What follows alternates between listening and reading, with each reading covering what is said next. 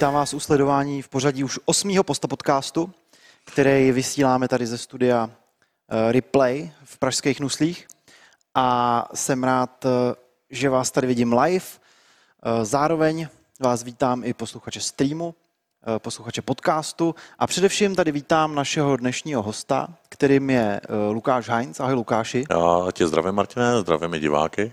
Lukáš je dlouholetým šéfredaktorem eh, časopisu Policista. To server, server Policista. Serveru, serveru uh, webzinu teda policista.cz. Ano. Uh, má praxi s prací u policie ČR. Ano. A mimo jiné je to spoluautor knihy Ruka noci podaná. Je to tak? Je to tak. Jak si se, Luka, takže jsi vlastně trošku preper. Eh, dá se říct, že teoreticky, teoretický ano. Preper. Teoretický Já preper. teoretický preper, mě těší, že potkávám dalšího teoretického prepera. Um, vy, co nás sledujete živě, můžete na YouTube psát svoje dotazy. Já se je pokusím eh, tady eh, položit Lukášovi, což by neměl být zase takový problém.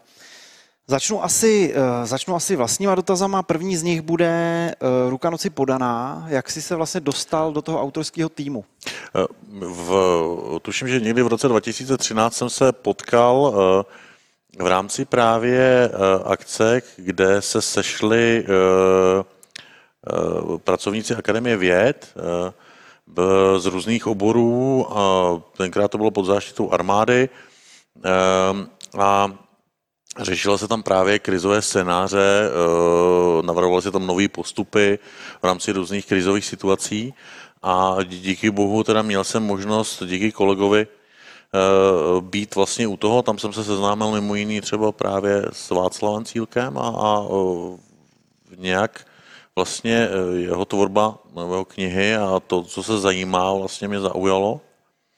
A začali jsme spolupracovat, respektive začali jsme občas se stýkat a, a nakonec z toho vznikla takováhle knížka, kde dal teda prostor nejenom my, ale uh, jako samozřejmě i lidem z dalších oborů, nicméně je to, je to skutečně knížka jako více autorů, taková multiautorská. No. Já vím, že tam ještě přispíval Václav Bartuška, což je vlastně kariérní diplomát, že jo? Tak, tak, tak. A, a, byl, a e, jenom teda e, připomenu, že ta kniha je teda o e, nebo jak by si popsal, Je to, je to kniha, je vlastně? vlastně je to taková Bible rodinné připravenosti na krizové situace. Takže to je preperství pro celou rodinu. Tak, tak. A je to, Jsem preper je to, a mám děti. Není to tak, že by to bylo vyložení pro prepery, spíš naopak. Je to kniha, která je určená vyloženě lajkům, kteří se o to nezajímají, ale jsou tam takové ty laicky vysvětlené postupy, uh, a jak vlastně ty různé krizové situace přežít, přečkat a, a v, na co se třeba soustředit právě v, v během těch jakoby, Eh, různých krizí, které samozřejmě můžou nastat. No. no a pozorný posluchač eh, už asi začíná tušit, o čem se tady spolu budeme bavit. Tak. Eh, ty jsi sám si zmínil, že jsi byl na nějakým na nějaký konferenci nebo na nějakém cvičení ministerstva obrany nebo státní? Ne, ne, ne, právě to je, ten, to je vlastně to, že jsem tam, tam se setkal vlastně během těch příprav těch krizových vlastně scénářů, Uh, měl jsem tu možnost prostě být uh, pod záštitou vlastně generálního štábu armády právě na, na setkání lidí z různých oborů, byli tam lidé z energetiky, byli tam lidé prostě z akademie věd, z, z oboru prostě sociologie, kteří prostě se zabývali sociologií, jakoby sociálně patologickými jevy, během prostě k, během krizí různého charakteru, kteří to studovali přímo například při, při hurikánu Katrina, byli prostě na místě, eh, byli to lidé z oboru eh, zdravotnictví, byli tam lidi z červeného nebo lidé z Červeného kříže. Eh, byli tam prostě lidi, kteří se z různých nebo v rámci svých různých specializací zabývají právě různými krizovými situacemi a, a jejich dopady potom na společnost. A řešili se tam teda nějaká krizová připravenost státu nebo přímo tak, nějaký tak scénáře? Eh, vlastně byly to právě scénáře a díky eh, jedné z těchto těch konferencí právě začaly vznikat jakoby nový scénáře eh, vlastně těch nové krizové scénáře a nové krizové metodiky, právě a bylo to, bylo to hodně zajímavé. Já jsem teda byl jenom na několika těchto těch setkáních, ale asi prvně to bylo vlastně poprvé se asi odehrálo to, že, že lidé vlastně z civilu, kteří vlastně nejsou ani z armády, ani od policie, tak vlastně eh, měli eh, možnost mluvit eh, do přípravy těchto těch jako metodik. Mm-hmm. Takže nicméně mi to teda vyplývá, že nejméně od roku 2013 ano. se teda stát nějakým způsobem to snaží řešit, nebo se to aspoň v té době snažil. Ty konference pořád pokračují, nebo to nějak odeznělo? Ty konference si myslím, že dál pokračují. Ta spolupráce vím, že trvá. Vím eh, samozřejmě, že, že i jako doposud je tam to spojení mezi, mezi těmi akademiky a, a, a armádou, alespoň co vím, eh, a, eh, ale tím, že už vlastně se neúčastním těch, těchto těch jakoby akcí, aktivit, tak, tak vlastně už nemám z toho jakoby nějaký další výstupy, ale, ale myslím si, že od té doby se ty metodiky nějak jako výrazně ne, nezměnily. No a co bylo třeba výstupem tady těch, eh, tady těch věcí? Tak, Já vím, eh, že máme ten eh, zákon do 242 tisíce, ale ten je starší.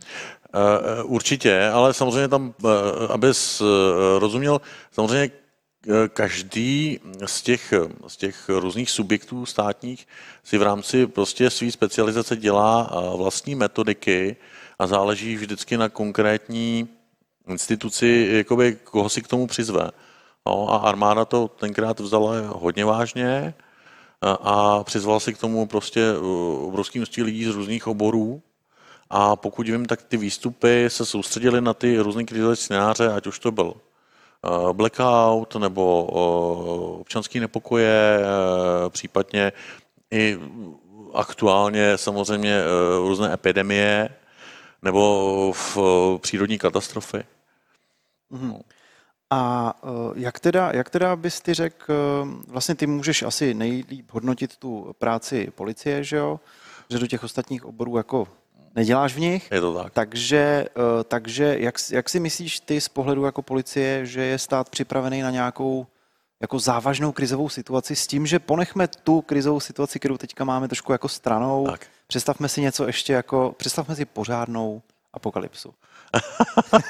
je otázka, co myslíš pořádnou apokalypsou, protože vlastně na, na každý ten, tu alternativu, každý ten, uh, existuje jakoby konkrétní jako scénář. uh, buď to, to může být opravdu třeba celoevropský blackout, nebo to může být opravdu, uh, můžou to být občanské nepokoje, které zachvátí třeba několik států, ale ty scénáře jsou samozřejmě na tyhle ty situace jako různé. No, ale Uh, jestli se mě ptáš, jestli, jestli nějaká policie uh, je připravena, já si myslím, že žádná policie v žádném státě není připravena na dlouhodobou, jakoby deletrvající krizi. Protože vždycky ty, uh, a to je jako známá věc, že ozbrojené složky, ať už to je armáda nebo, nebo policie, se připravují vlastně v té mírové době, jsou dimenzovány na tu dobu prostě eh, klidu. A v té době vlastně jsou schopni zvládat své úkoly, ale v okamžiku samozřejmě, kdy dojde k narušení té společnosti nějakou krizí, tak eh, v krátkodobém horizontu si myslím, že jsou schopní ty ozbrojené složky nebo ty instituce tu situaci zvládat, ale nejsem si jistý, že by eh, skutečně byli schopni zvládat v nějakém dlouhodobém horizontu, při nějaký dlouhodobý krizi, prostě tu situaci, já si myslím, že by, že by eh, samozřejmě se museli jakoby navyšovat stavy eh, jednotlivých ozbrojených složek, ale hlavně by se museli přepracovávat samozřejmě ty scénáře, protože jak určitě víš, tak každý plán se lže v okamžiku, kdy, kdy dojde prostě k, k reálné situaci. Samozřejmě ty plány jsou hezký, ty plány eh, jakoby jsou vždycky stavěný eh, na tu situaci konkrétní a eh, jsou i cvičení samozřejmě, které se připraví, kdy se, kdy se ty ozbrojené složky a ty jednotlivé složky státu, které v rámci toho krizového řízení jsou důležité, na to připravují. ale cvičení je úplně něco jiného než potom realita. No nicméně to cvičení může jako třeba ukázat, že jsou v těch plánech mezery, tak, že jo? Ty, tak. si, ty si právě nějaký takovýhle cvičení zažil? A uh, ano, nebyl jsem konkrétně zařazen do toho cvičení v té době, ale vím, že probíhalo v Praze cvičení Blackout a, a tuším, že to bylo v roce 2009 tenkrát. Právě na to, na tohleto cvičení byly ty reakce, kdy se začaly přepracovávat ty krizové plány. Mm-hmm. A Protože se zjistilo, že velký špatný. Zjistilo se, ano, že velký špatný. Zjistilo se vlastně to, že, že ty, ty prostředky, které k tomu jakoby, ty velké města mají, že, že prostě nejsou dostačující samozřejmě.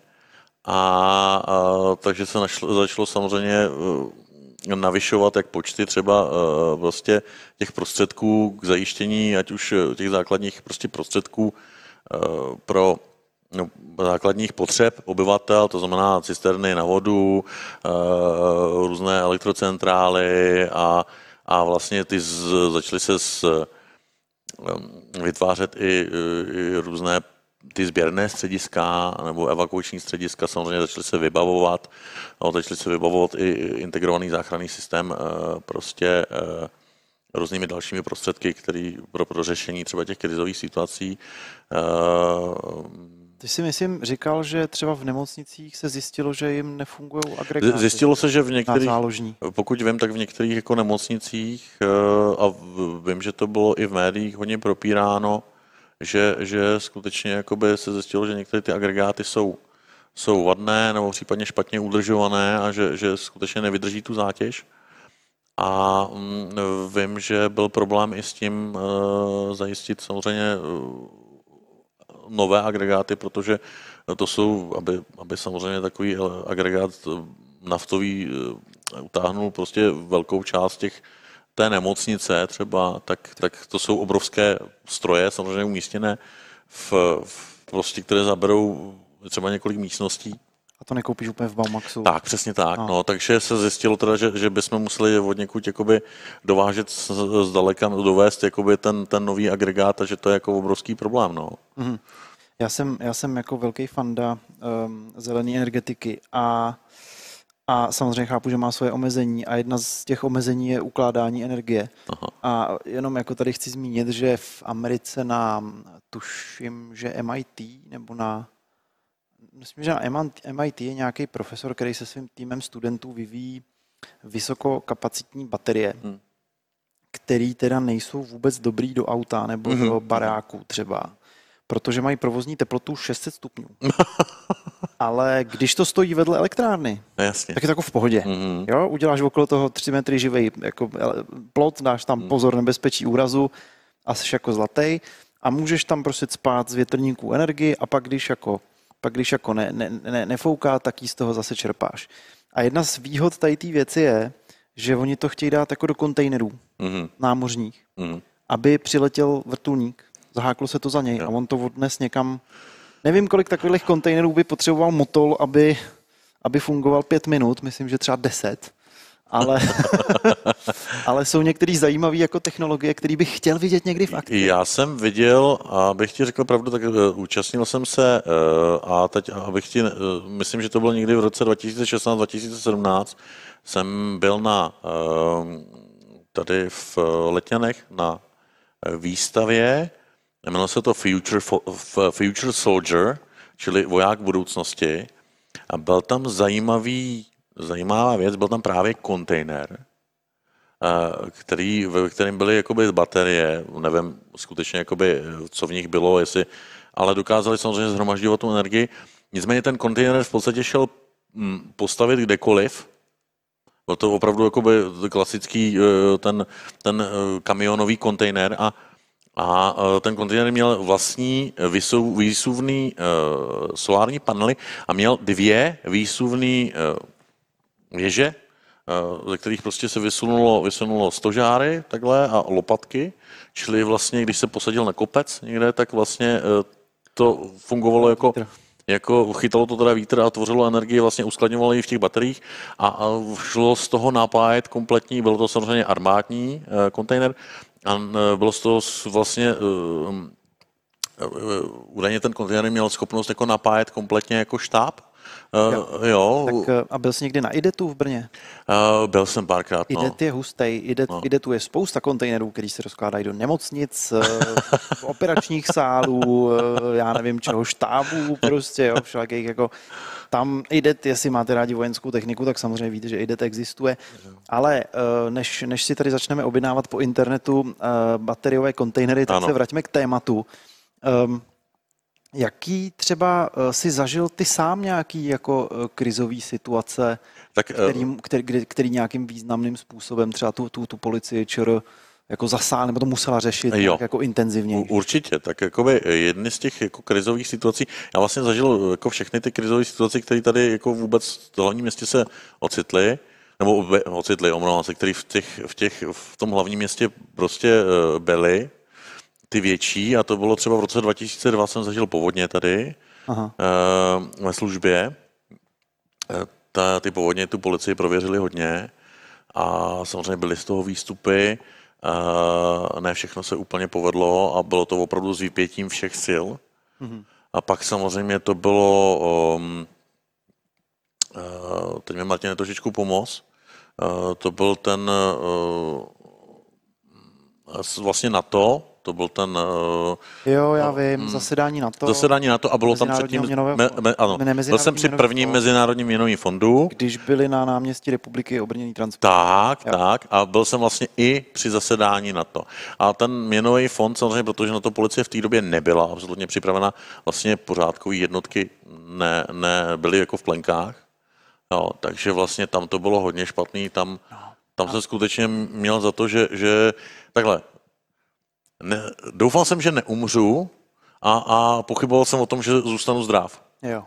No, ono, ono, totiž, ono totiž eh, naopak um, jeho evropské a severoevropské um, nepořádkové jednotky anarchistů byly na to velmi dobře připraveni. Uh, to vím, dokonce v, té dob, v té době, tuším, že to byla organizace Jabasta, no.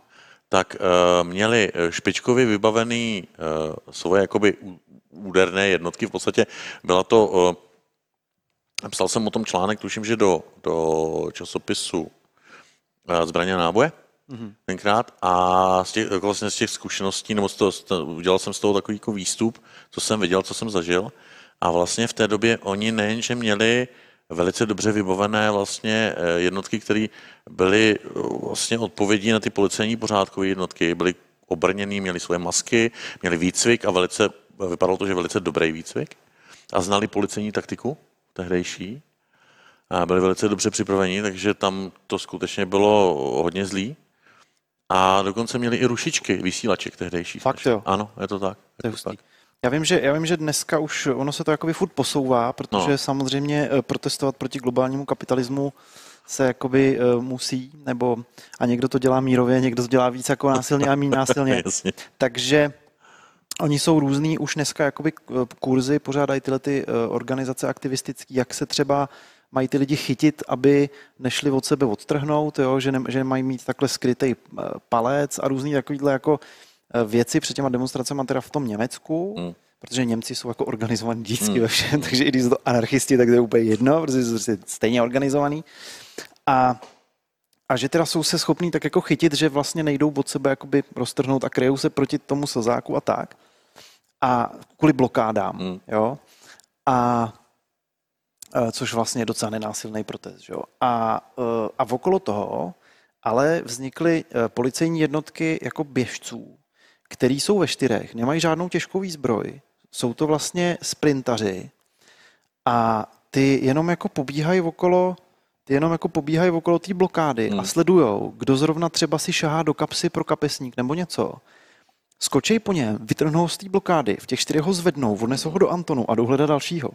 Takže prostě i, ta, i ty policejní složky se tomu jako, si tomu jakoby nějakým způsobem přizpůsobují. A je to strašně zajímavý vlastně společenský jev, že existuje takováhle jakoby, ne, jakoby konflikt, vlastně taktika, by se dal říct skoro až jako vojenská, která ale, u který jako nemá nikdo umřít. Eh, eh, takhle, u toho samozřejmě nemá nikdo umřít, občas se stane, že je někdo přitom zraněn. Takhle, eh, tohle to jakoby není jenom věc vyloženě jako anarchistů, věc těchto těch jako demonstrací, ale i samozřejmě na policejní zákroky se připravují třeba i, i fanoušci, prostě uh, nějaký fotbalový, fotbalový hmm. a samozřejmě i oni znají jakoby, tu taktiku a, a vím od kolegů jako z pořádkových jednotek, že samozřejmě oni tu taktiku musí měnit a stejně jako, jako kdokoliv jiný, tak se připravují na to a sledují samozřejmě různé ty uh, zákroky z zahraničí a tak dále.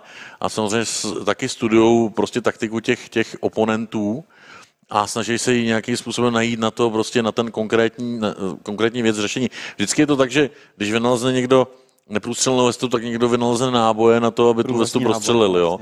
Takže, takže je to vždycky o tom, jakoby, kdo je ten konkrétní, v, v tu konkrétní dobu napřed. Jako, jo. Ale, ale samozřejmě tam, tam eh, se snaží, že ten stát má ty prostředky a má prostě možnost to financovat vlastně, tak, tak eh, samozřejmě do, těch, do toho zachování veřejného pořádku prostě ty peníze dává. A vím, že, že a to můžu skutečně jako říct, že, že eh, pořádkové jednotky policie České republiky jsou jedny z nejlepších. Jakoby, hmm. A, a vím, že se od nás v současné době učí i jakoby u nás se učí i instruktoři jako zahraničních jednotek, jo, jako hmm. pořádkových. Tak eh, já bych tomu klidně věřil.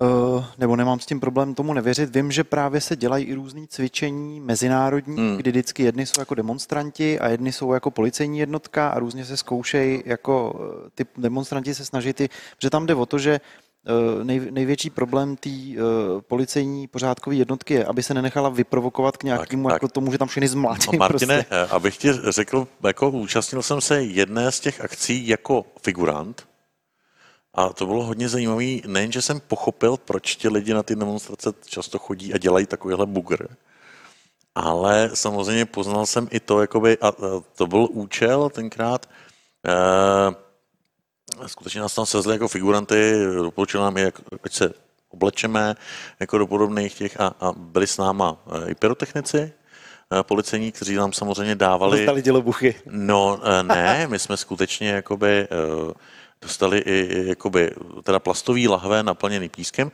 ale jakoby ty pyrotechnici skutečně házeli i ty zápalní lahve eh, jakoby do toho kordonu, byly tam koně a tak dále. A můžu ti říct, Martine, jako ten pocit, když eh, opravdu z toho kordonu vypadne nějaký ten těžkoděnec a ty mu můžeš prostě plácnout tou, tou tyčí přes tu přilbu je to takový jako ten pocit toho uspokojení. Jako když ve hře splníš misi. Tak, tak a samozřejmě, sam, samozřejmě, jako upřímně řečeno, je to tak, že jsem si to užil, tu roli toho figuranta a skutečně jakoby jsem až, až a, a nejenom já, ale i jakoby ostatní kolegové se do toho tak jako moc vžili, že to až opravdu někdy předostlo v to, že nás museli jako zastavit a, a že jsme skutečně jakoby opravdu už ani nehráli tu situaci, ale už ta situace byla jako vyloženě taková, že jsme prostě hráli za ten tým těch anarchistů, kdy jsme prostě, prostě opravdu se vrhali na ty... Prostě jako na každém larpu jste se do toho vžili. Tak, tak, no, tak. Tomu a... věřím, to s tím nemám problém. No, no, no. A samozřejmě tam vznikaly různé jako zranění, ale upřímně řečeno,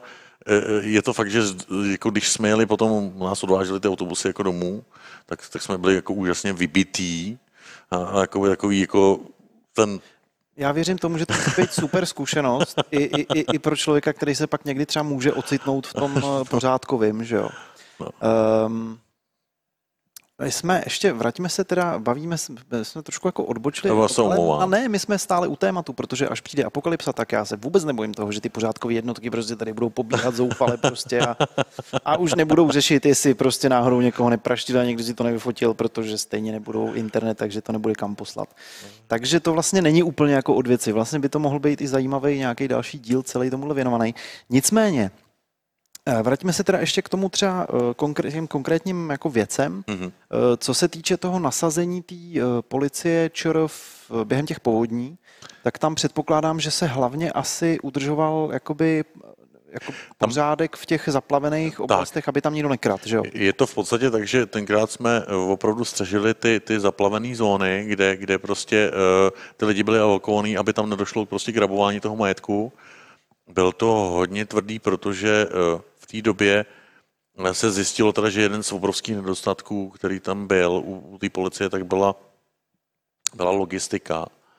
A skutečně eh, to bylo tak, že nás kolikrát eh, jako potravinama zásobovali prostě místní, nebo prostě ty, který, takový dobrovolníci, kteří nám nosili různé čínské polívky a, a to. A strávil jsem třeba na mostě Legii skutečně v kuse 48 hodin. Okay. Bez vystřídání. Tak to je no. drsný, no. no. Uh, předpokládám, že nějaký MRčka nebo něco tak nějaký, ne, jako ne, to jste neměli. V té době ne. To jsem řešil právě s eh, kamarádem Amarem Ibrahimem Preperem, že, který má školu přežití, měl jsem ho tady před minule, tak ten říkal, že teďka vymysleli nějaký MRčka jako český, ale že to nikdo nechce. Prosím tě, eh, Martine, s tím mám zkušenosti úplně čerstvý. No. Když jsem objevil v, se svým bratrem v jeho sklepě, protože taky je to trošku blázen, a, a objevil jsem, prosím tě, Eh, MRčka, který jako vypadaly jako naprosto dobře, byly teda tak zaprášený, zanesený pavučinama. Já jsem se rozhodl teda, že je vyzkouším. A on, on mi říká, to budou starý, tak ale tři roky, čtyři. A já teda jsem jako vyzkoušel ty MRčka, byly strašně dobrý, byly to americký MRčka. A, a, a teda fakt jsem si je vychutnal, protože fakt byly dobrý, fakt mi chutnali. Byl to, byl to tuňák, prosím tě, a pak nějaký jako busty. Něco jako, a to. jako... A prosím tě, on mi napsal brácha asi po pěti dnech mi píše sms kdy mi říká, prosím tě, nejest to, ono to je 11 let starý. Říkám pozdě. Já ti něco řeknu, jo. Ta, ta věc, ty americký MRčka mají trvanlivost 30 eh, dní, tuším, v 50 stupních. Aha, jako aha. v poušti. Když aha. to takhle hodíš v poušti na písek, tak by to mělo vydržet 30 dní. Hmm. A, a, a, a jak dlouhou mají trvanlivost, hmm ještě zatím nikdo nezjistil. Hmm. Zatím se žádný neskazil. Hmm. A používají se někdy, bych řekl, od 80. let. Aha, aha. A jsou takový jako psychopati, který to, protože to samozřejmě nejsou první MRčka, co existují. Potravinové dávky se dávaly už jako za Napoleona. Já jsem je zažil na základní vojenské službě, no, ale ty naše samozřejmě. No, no, no. Naše kádečka. A a takže jsou jako různí lidi, kteří prostě si koupějí z větnamské války, z druhé světové války, mm-hmm japonský, ruský, in, italský, všechno možný a prostě to otevřou a sežerou. Přiznám se, Martin, že na to bych neměl koule. Jako. Oni, oni, jako, oni to někdy taky nedají. Jo? Když otevřeš prostě jako vět, konzervu z roku 1967 a tam na tebe kouká taková divná inkrustace, jo, jo, jo, jo. si k tomu čuchneš a řekneš, tak tohle ne, přátelé. No. no. Ale uh, když už jsme teda u těch uh, MRček a když už se bavíme teda o tom, uh, nasazení jako policie v těle těch krizových situacích, tak jak třeba, jak třeba co, chybělo, co chybělo teďka? na COVID, co chybělo na tě, eh, jakoby eh, v těch začátcích eh, a co chybělo úplně všude, i samozřejmě v tom zdravotnictví, tak, tak to byly ty zdravotnické pomůcky, protože nikdo nečekal, že bude tak obrovská spotřeba. To znamená, ty ústenky, samozřejmě respirátory, biologické obleky, no, Tohle samozřejmě všechno jako nebylo a doplňovalo se to samozřejmě postupně, protože nikdo, nikdo nečekal jakoby pandemie těchto těch rozměrů samozřejmě. I když já, no, já osobně, já si, já si osobně myslím, Martine, protože ty to víš, že covid jsem prodělal, mm-hmm. ale samozřejmě takže mám zkušenost, eh, protože prostě jsem ho měl. A, a, a jsem o tom přesvědčený, ale nejenom na základě toho, že prostě jsem prodělal tu, tu nemoc, ale přesvědčený, že média to samozřejmě nafoukla, politici se toho chytli. A, a jsem přesvědčený, že, že, eh, že to nebylo tak, eh, že ta pandemie nebyla tak, tak eh, že to nevyžadovalo takhle historický, historický přístup až to se, jakoby... To se určitě shodneme. No. Protože nicméně teda už teďka jsou jakoby nějaký přesnější data o tom, že hmm. to šíří líp než chřipka, je to smrtnější jo. než chřipka, blablabla ale rozhodně nemuseli být všichni jako zavřený doma. A kdyby jsme jako dělali podle mě ty opatření, jako by to se asi shodneme, že ty opatření byly jako vhodně vyhrocený, a, ale bylo to vyhrocený na základě toho, že e, ty země, které to zase Ocenili. nevyhrotili vůbec, tak byly no. jako úplně na tom jako špatně. No. Jo, ale ne, ne jako všude. Že jo. V Americe to je jako jenom v úvozovkách New York. Jo. V Itálii je to jenom jakoby ten hmm. jeden okres o velikosti Moravy, nebo kde mají ty úplně, hmm. ty, ty prostě, že tam nemají, že tam si vybírají, kterou babičku prostě jako připojí a přístrojům a kterou hmm. nepřipojí. A mimochodem, když už tě jako dávají na ten dechací přístroj, tak máš asi 20% šanci, že to přežiješ na ten plicní ventilátor. Ale, ale uh, určitě, určitě by bylo dobrý, aby se trošku jako někdo zamyslel nad tím, jak moc se to musí kde hrotit, jo. Třeba mm, to, že mm. má, to, že prostě v taxíku a v uh, tramvaji a tohle máš prostě ústenku, to je úplně jasný. No. To je úplně jasný, protože tam prostě furt na všechno makáš a musíš se jako chytat věcí, jo. Vevnitř si myslím, že taky. Každý, kdo pracuje s jídlem v práci, si jasně. myslím, že taky. No, jasně. Jo, ale jako jinak, um, jinak prostě Jinak si myslím, že se to teda jakoby hodně přehrotilo a to je tím, že ono jakoby uh, já si myslím, že ta hysterie ze strany médií byla obrovská jakoby, a že vlastně, eh, eh, víš co, mě překvapuje, že každý si myslí, že politici prostě eh, mají recept na všechno, že když to jsou teda politici, takže vlastně to nejsou lidi a že prostě jsou chytřejší než, než ta ostatní část populace, ale ono to tak není. No, to je jasné. No, to jsou kolikrát lidi, kteří samozřejmě Uh, oni třeba mají k dispozici poradce a, a, a, a různí lidi z oboru, prostě ale když si všimneš tady každý vlastně, eh, každý eh, lékař, který se zabývá, prostě každý virolog má na to jiný názor. Jo. Já třeba v době, kdy jsem covid dostal, tak měl úplně jiný na mě. Jsem, na sobě jsem pozoroval úplně jiný symptomy, než v té době byly známý. Jo. No tak to je tím, že vlastně ta věda ho jako nezná a tudíž se musí jako vlastně hmm. všechno jako zjistit z nějakých dat a, a stejně to nezávisí jenom na tom chování toho viru, ale i na té jakoby celkový populaci, Jasně. že jo. Ale nechme, ne, jakoby já bych se spíš rád bavil o té eh, o tý teda práci eh, těch eh, pořádkových ano. sil. To znamená, mě by třeba teďka zajímalo, jakým způsobem to třeba, kromě toho, že se vám teda chyběly ústenky, tak jakým způsobem to třeba ještě jakoby dál ovlivnilo eh, policejní práci, co, co, co, jakým způsobem se třeba, byly tam nějaké jako nestandardní věci, které se jinde jako nedělají? Určitě, tak jako první věc, že nás vlastně v rámci těch jednotlivých oddělení vždycky rozdělili na dvě skupiny. Eh, bylo to z toho důvodu samozřejmě v okamžiku, kdy kdyby eh, jeden z, té, z toho oddělení samozřejmě onemocněl, tak se stýkal s těmi ostatními, museli by všichni samozřejmě do, do karantény a a když to uvážíš, že prostě jeden člověk byl vlastně vyřadil celý policejní oddělení eh, s, jedn, s konkrétní problematikou z provozu, tak, tak by to byl asi velký problém. Že nás rozdělili na dvě skupiny, která, které se vůbec jako ty skupiny nevídaly. Mm-hmm. A i v rámci té skupiny jsme vlastně byli, eh, pokud to nebylo nezbytně nutné, tak vlastně jsme se nevídali. Jo. To znamená, jako fungovali jsme, eh, takže prostě jsme si třeba i jako volali v rámci toho, toho jednoho oddělení prostě z kanceláře do kanceláře a bylo to tak, že, že když teda bylo nutné třeba provést eskortu nebo, nebo prostě opravdu nějaký ten policejní úkon, kde u toho musí být prostě ty dva lidi, tak eh, samozřejmě se to eh, dělalo, ale s tím, že samozřejmě jsem měl ústenku, rukavice, mm-hmm a takhle se prováděly tyhle ty jako policejní úkony. Jo.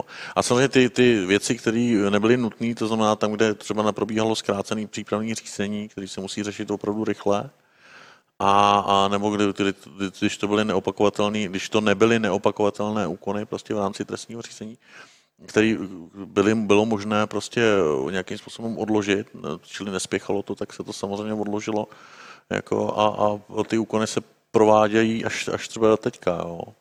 No a ty si ještě říkal něco o těch videovýsleších, že vlastně tak, je to tak, že máme, lidi. Je to tak, ano, že, že máme samozřejmě videokonferenční uh, místnosti, máme k tomu, uh, ale samozřejmě to nebylo zřízeno kvůli covidu, to už bylo předtím.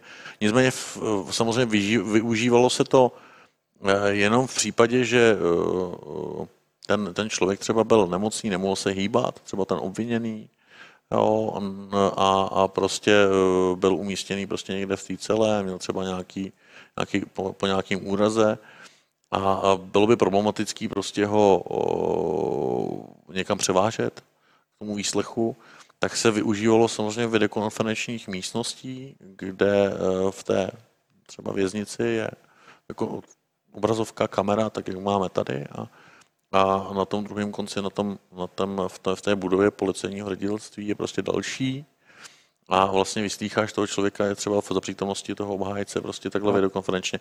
A, a samozřejmě teďka se to využívalo na maximum, protože prostě bylo nutné omezit ten, ten kontakt jakoby, v rámci té, té věznice a toho otevřeného prostředí, že jo. No. Akorát je tady to má podle mě nevýhodu, že nemůžeš třeba tomu vyslíchanému típnout go v ruku nebo mu plátnout.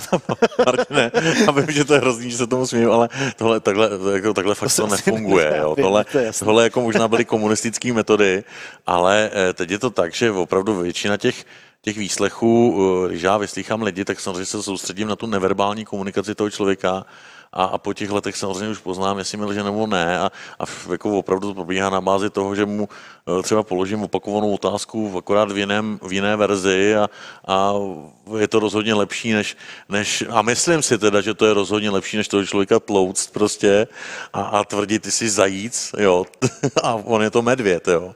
Takže, takže takhle, jako, jako jestli tomu, že takové věci se děly, jestli tomu, že jakoby jsou excesy, kdy se tyhle věci dějí, ale jako tyhle metody já nepoužívám. Policie v demokratickém státě to jako nebývá zvykem, v policie, nebo aspoň v našem. U, u policie v demokratickém státě by to nemělo být zvykem. Ale no. co si budeme povídat, jakoby eh, jsou samozřejmě, eh, protože policisté jsou lidi, takže samozřejmě jsou případy, kdy se takové věci dějí a, a jsou známy, samozřejmě, kdy to vyšetřuje eh, jako generální inspekce bezpečnostních sborů, kdy samozřejmě došlo jako k použití násilí během výslechu a, ale nemyslím si, že tohle je jakoby správná cesta. No, já bych teda k tomu měl dvě věci. Jednak, že si myslím, že eh, policie ČR je velmi hodná policie. Že vlastně eh, většinou ta policie vystupuje víc eh, i v, jako ve státech, jako je prostě Německo nebo Francie nebo Velká Británie, vystupuje víc z pozice síly, a víc z pozice kámo, když my dva se spolu už bavíme, tak už jako, už mám jako navrh. A u nás to heslo pomáhat a chránit. Sice často lidi říkají, že by mělo být spíš prudit a buzerovat, ale ve skutečnosti já si myslím, že a, a že dokonce je to snad i nějak jakoby, jakoby ideologicky daný v rámci té policie nějakýma jako předpisama, že se máte spíš snažit o prevenci a o jakoby pomáhání těm lidem. Je to tak, že skutečně jakoby ta snaha tam je uh, uh, prostě víc jakoby se soustředit na to, takový to otcovský domlouvání, než eh, jako tu represi, hmm. ale ono je to daný i tím, když si všimneš, tak tak e, zatímco třeba i v tom Německu nebo v té Francii, a o, o nemluvím vůbec o Spojených státech, skutečně dochází k tomu, že na ty policisty se střílí, ty, ty jako zločinci na ně používají daleko častěji jako násilí a daleko častěji jsou ohrožení života, tak, tak u nás, díky bohu, se zatím nic tak, takového neděje, takže ono to vyplývá i z té situace. Jo. Zatímco ve Spojených státech ten policista, který zastaví to auto, prostě eh, eh, by asi člověka, který by si sáhnul prostě pod bundu, eh, zřejmě možná i zastřelil. No stává se to. Stává se to. Tak u nás by se asi nic takového nestalo a zatím nevím o tom, že by se to stalo, protože samozřejmě ten policista nepředpokládá, že ten člověk si sahá pro zbraň, ale že si stáhla třeba pro doklady, jo. Hmm. Ale samozřejmě, jakoby, když by se situace zhoršila a zhoršila by se ta bezpečnostní situace, věřím tomu, že tomu by se přizpůsobily i ty metody, který, který ta policie používá. Takže on, já si myslím, že z velké části je to daný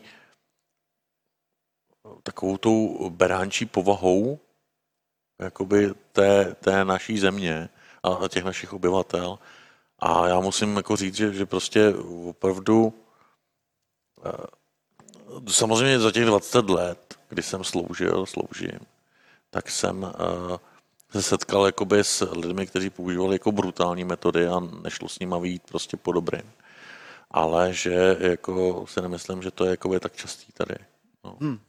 Dobře, pojďme, pojďme ještě dál. Já tady jenom lehce telefon, pardon. Um, ještě jsme se vůbec nebavili o nějaký, o zákonu 240 lomeno 2000, o krizovém zákoně. To je, to je vlastně věc, která nějakým způsobem eh, teoreticky upravuje jako připravenost eh, České republiky na různé krize. Eh, je to tak, že skutečně jedený zákon a k, tomu, k němu jsou dopa, samozřejmě vždycky je doplněný, tenhle ten zákon je doplněný vždycky o různé ty prováděcí předpisy. To znamená, každá ta instituce, a týká se to skutečně každé té instituce v naší jakoby, zemi, eh, která je zasazena prostě do toho krizového řízení, že prostě má své jako plány a své prováděcí předpisy, které prostě jsou zaměřeny na tu krizovou situaci. Jo, to znamená, jako ten zákon je rozsáhlý a ty, ty samozřejmě ty konkrétní jakoby, ty konkrétní jakoby prováděcí předpisy a, a metodiky jsou pro každou instituci zvlášť, takže je to opravdu rozsáhlá věc. Vůbec krizové řízení je prostě, když si všimneš na, na mnoha prostě vysokých školách se krizové řízení jako vyučuje jako obor, jo, studijní. A e, samozřejmě těch složek, který si účastní toho krizového řízení, tak je, je obrovské množství, který by se ani nečekal. Jo. Třeba v rámci toho krizového plánu jsou zazezeny třeba i prodejny potravin, které by pak vydávaly samozřejmě potraviny v případě jako nějaký krize. Jo, a určitou jako metodikou a jsou tam prostě různý prováděcí prostě předpisy. E, policie má jakoby taky svoje metodiky, armáda a všichni vlastně v rámci toho krizového řízení mají jako svou roli. Jo. A to je teda jakoby zákon, podle kterého už se jelo to cvičení toho blackoutu třeba. Jo. jo jestli jo, to všechno funguje tak, jak má a zjistilo se, že teda ne, možná úplně ne. A právě proto se ty cvičení jako samozřejmě no, dělají, jo? protože prostě pak zjistí, že teda jako teorie je hezká, ale ve finále v praxi třeba něco selhává. No. Hmm. No a takže, eh, takže existují nějaký teda krizový plány vycházející z tohohle z toho zákona. V tom zákoně je i definovaná kritická infrastruktura státu? Nebo není? Je to tak, je to tak. A no. co je teda kritická infrastruktura tak státu? Kritická infrastruktura státu jsou ty, eh, eh, ať už to jsou objekty, nebo jsou to instituce, které jsou pro to fungování toho státu stěžejní. Jo. Ať už to jsou nemocnice, elektrárny, vládní a budovy úřady, sklady potravin, sklady prostě materiálu, jo, zdravotnického, sklady zbraní. A ten zdravotnický materiál je tam ale jakoby nově teďka, ne? Nebo teďka ten covid tam něco přidal. Prosím tě, ne, ne, ne, ne, v covidu došlo k tomu, to je spíš jako vtip. No. Jako, a, a, mluví se o tom, že v rámci vlastně toho krizového řízení, že přibyly uh, no pomoz mi, uh, krejčovství a Jo, a, a, a, oprava řešicích strojů. Jo, a, no, a krejčovství ne, ne, a byly a galanterie. to galanterie, jo, jo, jo. jakoby, že jsme si vlastně šili ty roušky, tak vlastně do toho, do toho, jakoby, do toho, do těch vlastně uh, krizových, do těch uh, institucí toho vlastně přibylo vlastně ty, tyhle, ty, tyhle ty dvě, ale to je jako spíš jako vtip. Jasně. Ale jako svědčí to o tom, že jako Češi si vždycky v té situaci krizový, nebo většinou, si dokážou jako dobře poradit, všimně si. No aspoň, aspoň když netrvá moc dlouho. Co by se třeba stalo, kdyby ta krize opravdu trvala třeba díl než jako měsíc? Jak by, jaký si myslíš, že by to mělo třeba vliv na práci Ma, Martine, já si to dokážu představit. Můžu, jakoby, uh, je to samozřejmě jako představa o tom, nebo moje teorie, čistě nevím, jak by to samozřejmě fungovalo ve skutečnosti, ale jako když si všimnu, tak, tak lidem samozřejmě docházela trpělivost, protože samozřejmě byli zavřený doma, což a člověk je sociální tvor, člověk se potřebuje stýkat s ostatními lidmi. A, a samozřejmě, eh, když jsi zavřený doma, tak ti to leze na mozek. A já to vím samozřejmě nejlíp, protože sedm týdnů jsem strávil v karanténě. A když jsi prostě zavřený v 55 metrech čtverečních, tak už si povídáš i s pavučinama. Jo, jenom aby si to prostě nějakým způsobem přečkal. A samozřejmě dokážu si představit, že, že eh, prostě sedět doma eh, s babičkou, s dědečkem, eh, s partnerkou, s partnerem, s dětma, který zlobí a který prostě se nudí, musí být prostě šílený, jakoby, jo. A že ty lidi samozřejmě z toho jako opravdu tam samozřejmě, že, že, že, těm, že ty lidi s tou blbli. Jo. No a ty myslíš si ty jako osobně, že by policie třeba jakoby eh, mohla fungovat nějakým způsobem normálně, kdyby se tady jako měsíc prostě nešla elektrika? Hele, uh, já si to nedokážu vůbec představit. Já si, já si myslím, a, a dokazují to i jakoby sociální studie, že i, samozřejmě i policisté i vojáci jsou, jsou lidi, mají svoje rodiny že by v tom momentě převážil, nebo v určitý situaci, v určitý, určitý chvíli, kdyby, kdyby nebyla ta, ta kontinuita toho velení, kdy ty lidi by nedostávali rozkazy a, a pochybovali, začali by pochybovat o tom, že teda to k něčemu spěje, k nějakému zpátky jakoby nastolení toho normálního stavu, kdyby se to začalo rozpadat a ty lidi by prostě odešli chránit ty svoje nejbližší rodiny, Jo, a, a kolikrát se to i potvrdilo, že, že i v rámci těch jakoby, krizí, ať už to byl ten, ten hurikán Katrina, kdy si všimli, že ty policisté prostě se žádali o uvolnění z té služby, o uvolnění z toho služebního poměru, kdy prostě řekli, prostě já mám rodinu někde a vůbec nevím kde a chci jich prostě chránit, takže prostě já chci odejít a, a prostě nebudu tady chránit prostě cizí lidi, chci chránit svoji rodinu. Jo. A... Takže, prostě asi, když mi někdo jako eh, když mi jako nakopne psa, tak asi nemá cenu volat policii, protože jich je málo a chrání kritickou infrastrukturu nebo něco. No samozřejmě v té situaci, kdy, kdy upřímně řečeno v té situaci, kdy, kdy opravdu by došlo ke krizi, a, a, a tak jako ta policie v tom v té době je, ta policie je vždycky dimenzovaná na ten normální stav. A v okamžiku samozřejmě, kdyby došlo k narušení toho normálního stavu a šlo by k, prostě k těm kritickým situacím, ať už způsobený uh, různými příčinami, tak eh, ta policie v první řadě chrání vždycky tu, tu kritickou infrastrukturu, ty kritické instituce, ať už to jsou nemocnice nebo evakuační střediska, ale na to aby eh, prostě řešili, eh, tak jak v běžné normální eh, situaci, jako na to problémy jednotlivce, na to prostě ne, nejsou kapacity. Dobře. No. Ještě, ještě ty, my jsme narazili na generální inspekci bezpečnostních sborů, ano. která vlastně je nějaký inspekční orgán policie. policie. Ale nejenom policie, ona jakoby samozřejmě má v jurisdikci i vězenskou službu, celní zprávu, všechny jako příslušníky ozbrojených sborů mimo armádu. Aha. A takže když vlastně policista nebo někdo z těch dalších sborů něco jako provede, mm-hmm. tak oni to jako řešejí. Ne všechno. Uh, jakoby, uh, no. takový ty přestupky uh, policistů, to znamená, pokud se jedná o třeba o přestupek kázeňský, tak to řeší uh, s, jakoby, uh, skupina nebo oddělení vnitřní kontroly. Jo. A oni Což, řeší teda něco, co by byl jako zločin? Uh, uh, generální inspekce bezpečnostních sborů řeší trestné činy policistů. Jo. No a právě co chci říct je, že generální inspekce bezpečnostních sborů má docela jakoby špatný skóre v tom, kolik případů Eh, kolik případů jako dostane a kolik těch policistů potom reálně je jako odsouzených. Tak jestli to je tím, že jsou to jako naši jako spolu bojovníci, nebo jak bych to řekl, nebo jestli je to něčím jiným? Eh, Martine, já si myslím, že tam hraje jakoby roli více faktorů. První věc, když, když stíháš policistu, tak, tak musíš uvažovat v tom, že ten člověk zná zákony, zná je líp než běžný civilista, Eh, dokáže, ví, ví samozřejmě, jak, jak se na to připravit, eh, eh, to znamená, zná, zná ty postupy, který prostě na něj použije ta generální inspekce. A tím pádem je jako na to líp připravený, než, než prostě běžný zločinec. Další věc je ta, že často to prostě ty, ty, ty trestní oznámení jsou podaný za nějakým účelem. Jo? To znamená působit na, na eh, toho konkrétního policistu. To znamená, často se zjistí, že to prostě byly účelové oznámení, eh, nebo se zjistí třeba, že to byl přestupek, jo? Že, že třeba nešlo o trestní čin, že to byl přestupek a tím pádem je to předáno jakoby tomu odboru vnitřní kontroly, který jako to pak řeší jako, jakoby, jako prostě kázeňský přestupek toho policisty. A, a eh, já se nemyslím, že jakoby těch trestných činů bylo málo jakoby odstíhaných,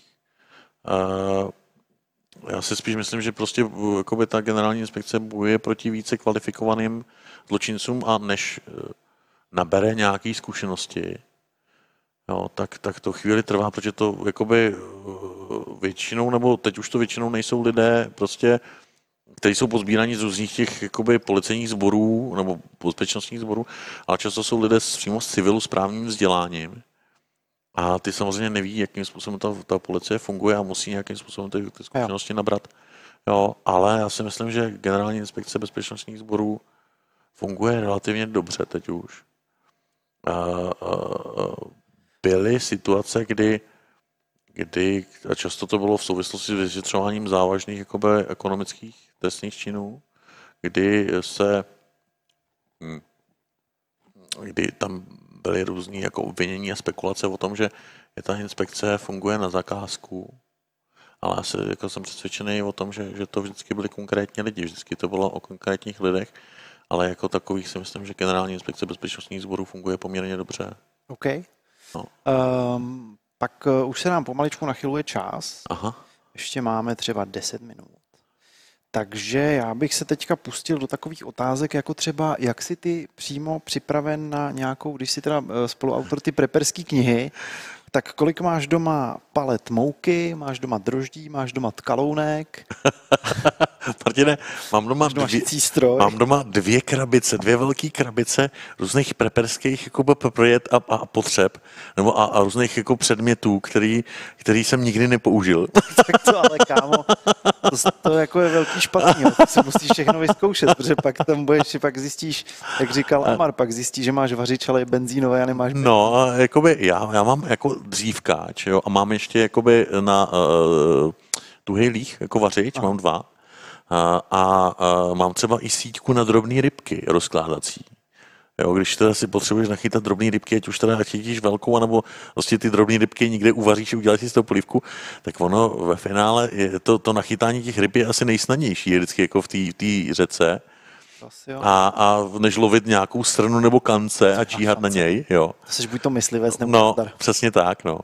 A takže jakoby tohle, ale hlavně mám doma samozřejmě několik jako eh, krabic dávek, jakoby eh, takový to, vydává to OSN, jsou to takový ty energetické dávky, vypadá to jako, jak taková lisovaná, eh, lisovaný chlebík. Sladká jakoby, cihla. Přesně sladká cihla. Sladká tak těch, cihla. Mám, těch mám několik. Mám prosím tě doma i a to jsem si teďka oblíbil a občas, když se mi nechce vařit, tak si to i otevřu. Tak je to od, od jedné naší firmy, jsou to uh, takový ty kelímky, které kompletní jakoby jídlo mm-hmm. a vydrží to tři roky, jo, takže to mám jako na skládání jako v tom. Mám samozřejmě konzervy doma, a zavařený a mám samozřejmě e, minimálně dva filtry na vodu a mám dokonce i pro hygienu takový ty, jestli to viděl, používat to naši vojáci v Afghánistánu to používali. Jsou to takový, vypadá to jak tableta, no. C třeba, e, šumivý. A dezinfikuje to vodu? A, a ne, prosím tě, tohle to je hodíš to do vody a ono se ti z toho buničinový takový obrovský ručník, který už je napuštěný jako takovou desinfekční látkou a, a takový jakoby, e, jako mídelným saponátem. A ty se tím jako umyješ kompletně, jako to znamená jako kompletně, funguje to jako, jako taková provizorní sprcha. sprcha. Ano. ano. sprcha. Jo, jo, jo, jo, jo. Takže jako mám těch propriet jako doma, já dokonce v autě, prosím tě, vozím sekírku, ten nedávno jsem použil, prosím tě, pán, a měl jsem z toho obrovskou radost, ale neuvěřitelnou radost. Pán nemohl nastartovat. A já mám v autě i takový ten, prosím tě, uh, je to powerbanka pro auta vlastně. Jo, to mám taky, no. Jo. A, powerbanka, která nahodí auto. Přesně. to, to, to a já jsem, jsem viděl já jsem prostě, pán byl úplně zoufalý, já s ním přiběh, říkám, nechcete půjčit prostě startovací jako zařízení na to, na to auto. On, on byl hrozně šťastný, že jde pro přítelkyni na letiště, že to auto moc nepoužívá. A že ho mohl tam Já jsem byl pišný na to, že teda jsem tak dobře vybavený. Jsem tě, ale ty, ty věci, co vozím pro případ nouze v autě, mi vlastně zaberou celý kufr.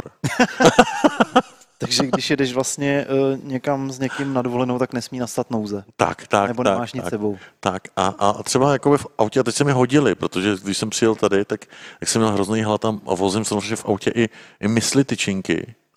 Jakoby zásobu, takže jsem zbaštil dvě mysli tyčinky a už teda hlad nemám. No. dobře. A ještě, ještě by mě zajímalo, my jsme vlastně, jak, uh, před eh, začátkem toho ehm, natáčení, tak eh, jsme se bavili teďka o aktuální situaci, která vlastně se tě trošičku možná přenese nějak týká a to jsou teďka ty nepokoje ve Spojených státech. Eh, tam já jsem teda jako teďka ignoroval média pět dní a pak najednou si říkám, aha. A uh, oni tam jsou už trošku jako uh, alergický na to, když tam policista zabije jako uh, Černocha. Nicméně ta situace je tam teda jakoby hrozně komplikovaná, že jo? Je, je, je. A co, co ty si o tom třeba myslíš, o tom zákroku samotném? Já jsem ten zákrok si pustil samozřejmě, já si, byl jsem zvědavý prostě na, na to, jak, jak to ve skutečnosti bylo, takže jsem si pustil ty, ty video. A to, co jako jsem viděl, prostě to, ne, ne, nelze prostě to omluvit. On, ten, ten policista mu klečel tomu člověku prostě 6 minut na krku musel prostě vědět, že tohle je jako strašně zranitelná část těla. Pokud samozřejmě ten člověk jako se spírá a skutečně agresivní, tak jakoby chápu to, kdyby prostě opravdu do té doby, než ho spoutá, tak opravdu prostě na, na těch pár vteřin prostě na ten k, k, k mu tu koleno přiložil, aby prostě, ale jako opravdu 6 minut někomu klečet na krku je prostě neomluvitelný, jo. A tam nelze prostě nějakým způsobem obhájit to jednání toho, toho policisty. Na druhou stranu prostě nelze obhájit ani to, co se děje v rámci toho, to znamená to rabování a různý násilí, nehledě na to, že, že nevím, jestli to víš, ale tím davem byli, byli zabiti čtyři černoští policisté jo, v různých částech jako Spojených států. To nevím. Bylo, je to tak, jako byli, byli opravdu zlinčováni. Eh, dokonce jsem někde, mohl bych se kouknout na, na Facebook, eh, jsou tam i jejich jména. Takže jakoby, mně to přijde prostě nesmyslný jako abys bojoval proti rasové nesnášenlivosti tím, že zabiješ čtyři černožský policisty a vyrabuješ obchody, jejichž majitele jsou většinou jakoby uh, afroameričané? No, můžou být i afro, nevíš vlastně, no, no. majitel. Ale, ale jakoby skutečně, když jsem teďka sledoval jsem i záběry jednoho českého kluka, který žije v New Yorku, jestli jsi to na to koukal, měl tu ulici, kde probíhaly ty nepokoje, a byly tam, a úplně zbytečně evidentně, tam byly prostě uh, překliškou překlitý ty výrohy, výlohy a tam bylo napsaný Black Owner. Jo. A, a ty prostě výrohy, výlohy byly rozsekaný kompletně. To znamená, tam fakt jako těm lidem vůbec jako nezáleželo na tom, kdo je prostě majitel, a záleželo jim evidentně na tom, ty, co rabují. Jako říkám, spousta lidí tam demonstruje v klidu. A jakoby to je jejich prostě právo i, i v České republice, ale, ale právo jakoby někoho napadat a krást, prostě to, co jako no to, nechápu. To, to já se rozhodně nechci nikoho zastávat. Tam určitě i e, vlastně ty policisti často, e, který jakoby hlídají ty demonstrace, tak vyjadřují vlastně solidaritu tím, to že tak, nějak no. jakoby pokleknou, pokleknou. E, a je, je, ta Amerika má vlastně dva paralelní situace, dva, dva paralelní problémy, který jeden je opravdu jako institucionální rasismus, mm, opravdu tam jako bručí eh, nebo mají problémy s policií výrazně víc jako černý a, a, a jsou o tom i jako, jsou o tom i jako seriály, jako třeba komediální seriál Brooklyn Nine-Nine řeší, aha. prostě obrovský kapitán Černej aha. byl jako zatčený od jiného policajta, jako, jako že je prostě nějaký výtržník. Aha, aha. A řeší to tam hodně. A druhý problém samozřejmě, který už jakoby je trošku jako ošemetnější zmiňovat je to, že samozřejmě ta, eh, ty, eh, ty etnika žijou jako ve čtvrtích, kde ta kriminalita je velká, kde je jsou jako vyloučené lokality, kde opravdu prostě není vzdělání, není práce a ta kriminalita je tam opravdu jako velká a lidi se toho bojí. He, docela hezky to vlastně znázorňuje ten americký film Kulhákového kříže, mm-hmm. který teda je o nějakým já jsem ho viděl. Je to, je to, je to moc pěkný film, který přesně ukazuje to, co se kolikrát jako děje. Že ty lidi prostě žijou vedle sebe, ale neznají se. A, a vlastně udržují si vlastně ten distanc, jako vlastně a, a mají automaticky se podezřívají, že t, ten, ten, ty druhý prostě jsou, jsou a kolikrát to tak je úplně z nesmyslných důvodů, jo. A vlastně, že, že prostě, v, i když je to, je to prostě zdánlivě jako multikulturní zem, nebo mul, ta země je, je prostě složená z množství kultur, tak, tak ve finále zjišťuje, zjišťuje, že ty kultury si žijou tak nějak jakoby izolovaně. Jo. A že vlastně málo kdy dochází jako k prolínání toho, jako že těch světů jejich. Jakoby, jo. A, a, koukneš se, když se koukneš, tak tam jsou prostě hispánský gengy a afroamerický gengy a, a běložský gengy Jo, a, a vlastně i v těch věznicích, oni fungují vlastně v těch, gen, v těch jednotlivých jakoby, uh, skupinách, jako, ať už to jsou prostě ti, ti bílí rasisti, ať už to jsou prostě Narkos. Na, narkos, přesně tak. Jako, Ať už to jsou prostě černý. Jo, a, a, a, v, a v, i v těch věznicích je to prostě izolovaný a oni mezi sebou i v těch věznicích bojují. Jo. A, a je to prostě hrozný, protože já v tom vidím jako určitý jako selhání toho, té integrace. Jako a, a mo, prostě nevěřím lidem, kteří tvrdí, že prostě, protože když třeba přijdeš jako a, a oni ti řeknou v těch, v těch Spojených státech, to je úžasný, a oni tam ty lidi jako žijou tak prostě harmonicky mezi sebou. A, a jo, ale je to o tom, je to o tom, že ty lidi jako skutečně buď to chtějí, takhle jako fungovat a samozřejmě fungují v těch malých kde, kde je to nutné, aby ty lidi fungovali, když si všimneš v těch malých městech, v těch Spojených státech, kolikrát tak ty lidi, tam prostě se žádný rozdíl nedělá, protože prostě ty lidi musí spolu jako žít v rámci té komunity, ale čím větší je to komunita, čím větší je to město? Já myslím, že i v New Yorku bys našel jako třeba na Manhattanu jako často bydlejí vedle sebe jako lidi různých etnik, ale to, to jsou jako prachatý lidi. Že? To jo, ale, ale všimni si, že, že, že jakoby, uh, skutečně jakoby je to tak, že, že ty lidi, který, jako je to samozřejmě daný i vzděláním, který a, a vůbec jako rozhledem, že prostě jsou schopni vedle sebe skutečně jako žít ty lidi a neposuzovat se podle barvy pleti. No, ne, že... ale, ale často jakoby čím horší je ta sociální situace toho člověka, tak tím vlastně je ta zločinnost i, i, ten, i ten to rozdělování je, je větší. Že? Hmm. No. Dobře, eh, asi už eh, máme hodinu za sebou, tak budeme, budeme končit. Jenom poslední otázka. Eh, co si myslíš o tom, jak ovlivní tady, ten, tady ta covidová krize fungování bezpečnostních složek? Nebo jak třeba ovlivnila, jaký vliv na to měla? Co, co, co si myslíš jako do budoucnosti těch silových složek ČR? Tak eh, první věc budeme určitě, když by přišla druhá, druhá vlna, tak už budeme trošku líp připraveni na to, protože už to máme nějak, nějak odzkoušený. A... Už nám ušili dobrovolníci roušky. Tak, tak. A, a, a, a jako věděla, já mám doma jako fakt jako roušek jako teďka hrozně moc, jako já už to vybírám vždycky podle barvy. No. roušek. Já třeba si vezmu prostě roušek. zelený tričko a, a, prostě vezmu si k tomu jako prostě jako zelenou roušku, že jo, aby to jako, aby to ladilo, ale a ale jakoby to je jedna věc, aby jsme si z toho přestali prodělat jenom legraci. Takže ty, ty, ten, na, na, na, to, na tu pandemii bude ta policie asi trošku líp připravená, už ty prostě, už to nebude trošku takový, jakoby, z začátku takový chaotický, už máme i materiál jakoby zdravotnický připravený pro nás, jakoby, e, samozřejmě cvičení dělá mistra. A to, to nechci říct, že bych to chtěl znovu, jo ale obávám se, že, jakoby, že taková jako krize přijde a já se spíš bojím... Já bych si svoje prachy na druhou vlnu vsadil. No a já se spíš, Martine, bojím ekonomické krize, protože to spoustu lidí položí. Další vlna by spoustu lidí položila jakoby strašným způsobem. Já si myslím, že ty ekonomické důsledky by ve finále byly horší než ty, než ty důsledky jakoby, eh, ty, ty zdravotní pro to obyvatelstvo. No. Já se toho jako hrozně bojím. A hlavně i... A hlavně, se čeho se... budou lidi hledat práci a budou jí hledat třeba u v těch silových složek, ne?